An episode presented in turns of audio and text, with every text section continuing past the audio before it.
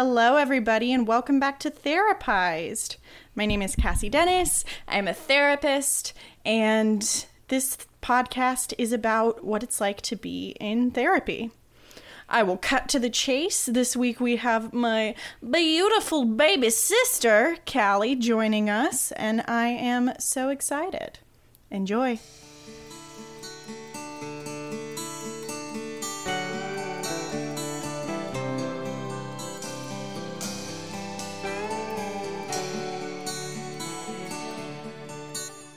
Yay, Callie! Callie's here! Say hi, Callie. Hi, thank you for having me.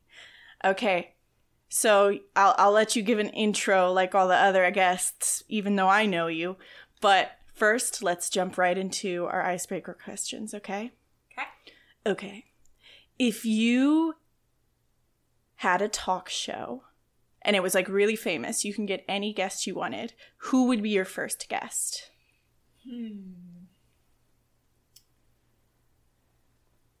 Julie Andrews. Let's go with the queen. Good one. Okay. Would you rather be 10 minutes late to everything or an hour early to everything? Hour early. I hate being late. Oh, that's my girl. that's my girl. And the most important question, the one that will tell us all about your soul. What is your favorite milk substitute? I would say coconut milk.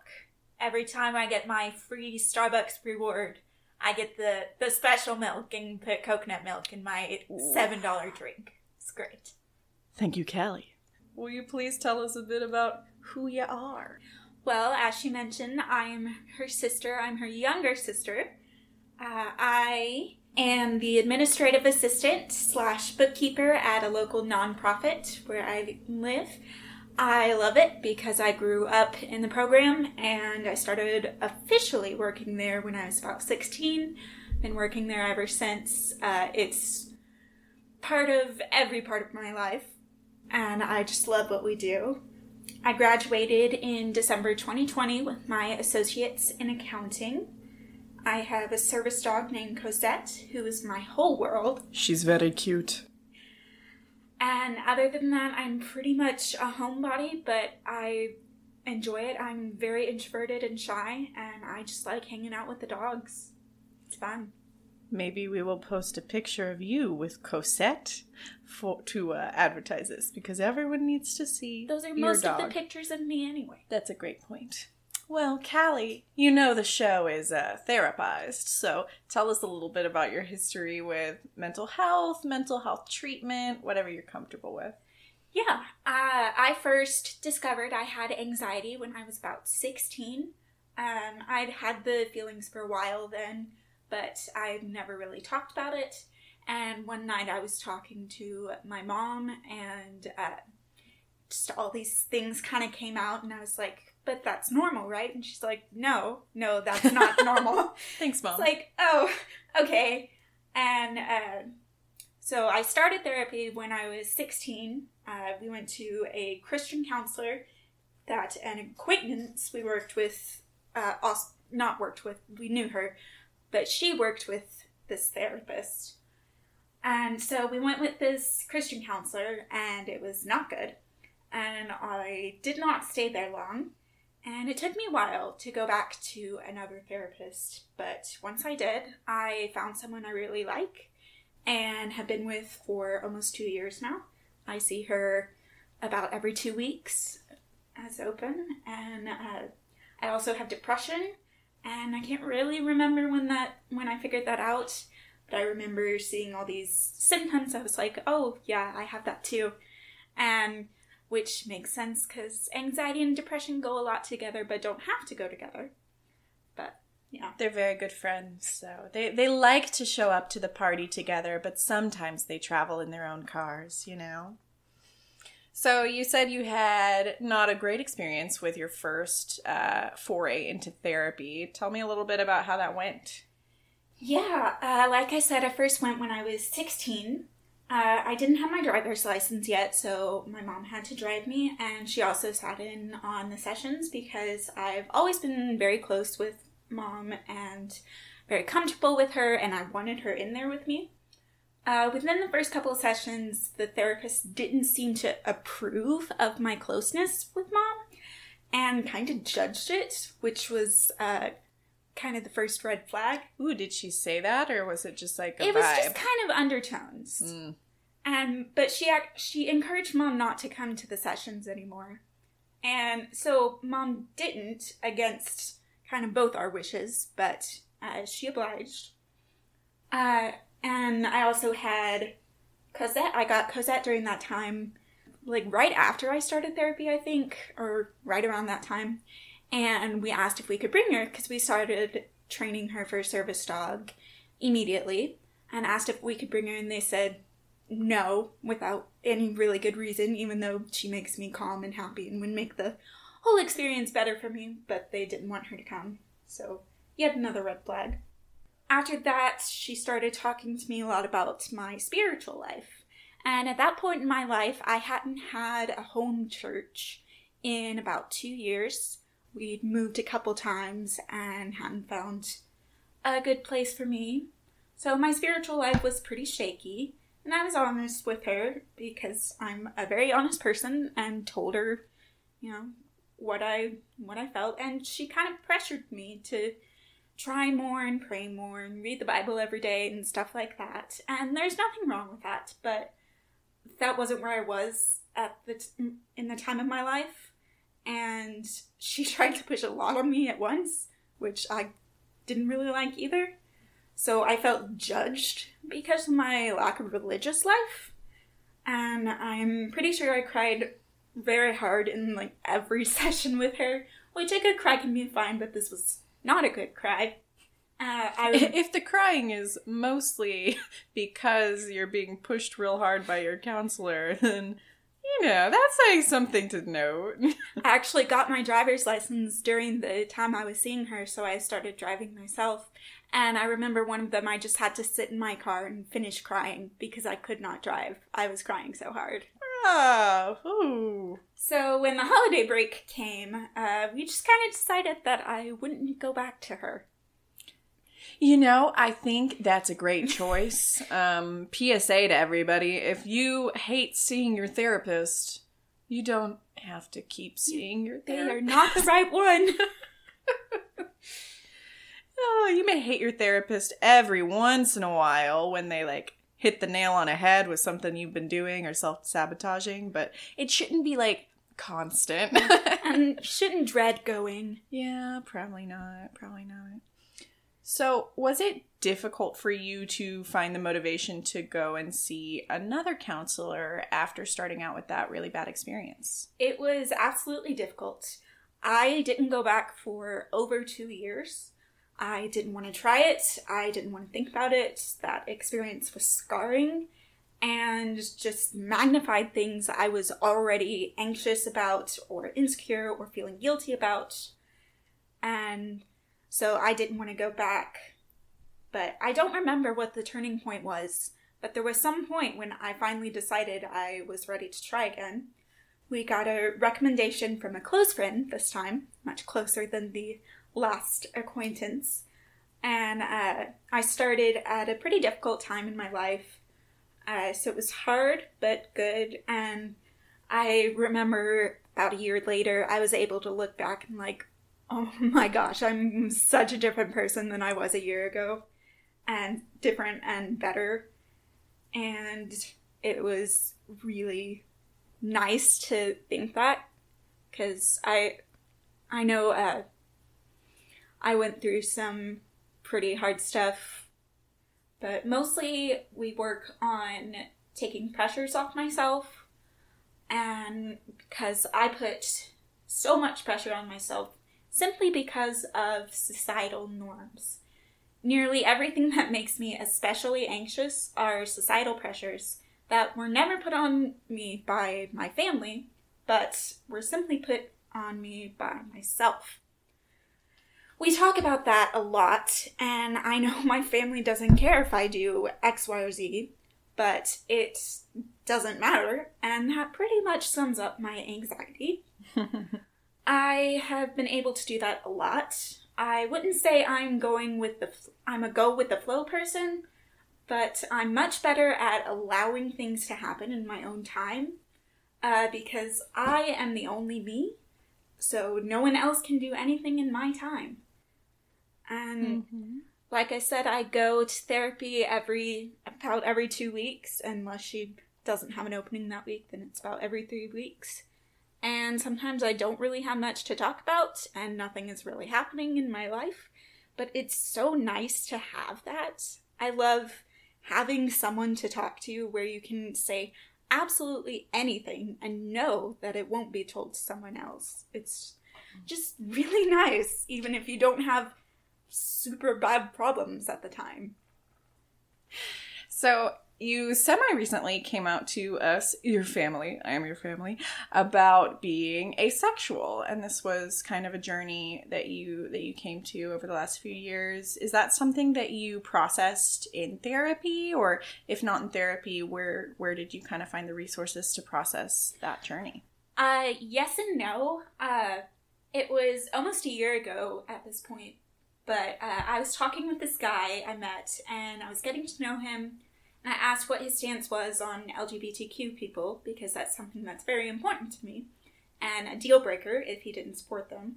And he told me that his sister is an asexual transgender person. I looked up asexual just to make sure I knew what it was, but I didn't really think much about it. A couple days after I japed, which was not good by the way, I started thinking more about asexuality. I looked up more stories and what it meant and what people felt, and it really resonated with me. So basically, asexual means that you don't experience sexual attraction to either gender. That's all it means. We can still have sex, enjoy sex, marry someone else who enjoys sex, all these things. It's simply not experiencing sexual attraction. I kept thinking about it for a bit and talked actually to Cassie, to you about it, and about the possibility, and then my therapist. I, I think it was in that order. I think I talked to you before I talked to my therapist. But uh, I did talk to my therapist next, and uh, I think it was either when I was. I know I told her when I had decided, but I couldn't. Rem- I can't remember if I talked about it when I was just considering it. But once I finally accepted myself as asexual and was able to take those pressures off myself, I felt so much better. Labels aren't for everyone, but it felt really good for me to be included in a category. To say that I am this, I feel this way, and I am not the only one. It was really nice for me. I worried about coming out to my family just because I was worried they wouldn't understand. I wasn't concerned about them accepting me, but I was worried what would come after that, like what sort of questions and that. Again, I had no reason to think this, and they, of course, took it very well when I did come out. I can't remember how long it took to tell them after I had accepted it, but it wasn't long. I believe it was less than two weeks it actually came up naturally in a conversation with my best friend, so that was nice and easier, and it was very easy for her to accept it too. Uh, I decided that I didn't want to publicly come out on social media because it simply isn't anyone else's business. If someone were to ask me, Say it again for the people in the back. it's not your business! Uh, if someone were to ask me, I would tell them, but I decided it wasn't something I needed to shout from the rooftops. And that's just me. I completely support people who publicly come out and admire their confidence, but I do not have that confidence. that is okay. It is okay not to put everything on social media if that is your choice. I will put uh, endless pictures of my cat uh, all over social media, but not everyone feels the same. You know, it's Okay, fine. I'll challenge your pictures of your cat with pictures of my dog.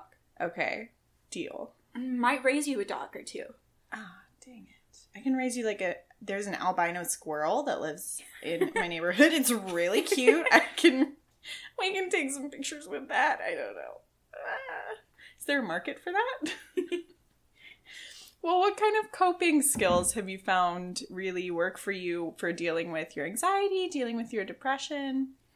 I have a lot of little coping me- methods and not not a lot of big things, I would say. Uh, there have definitely been some traditional things that haven't worked for me. Ooh, tell me about those. Uh, meditation, for one, that's something that like everyone thinks of that will cure anxiety, but uh, just a piece of advice: you can't cure anxiety. You It always have anxiety. true. Uh, and I admire those people that can focus enough to meditate, but I am not one of them. Hmm. I I've even tried like the the quick meditations, the prompted ones. I've tried several different ones and cannot focus long enough and do not enjoy it. So that is not for me. Because that's a big deal for me. And I don't know if that counts as a coping method, but uh, she's a service dog for anxiety. And she is my whole world. I love her with my whole heart. And nights can be some of the worst times for me, anxiety, depression wise.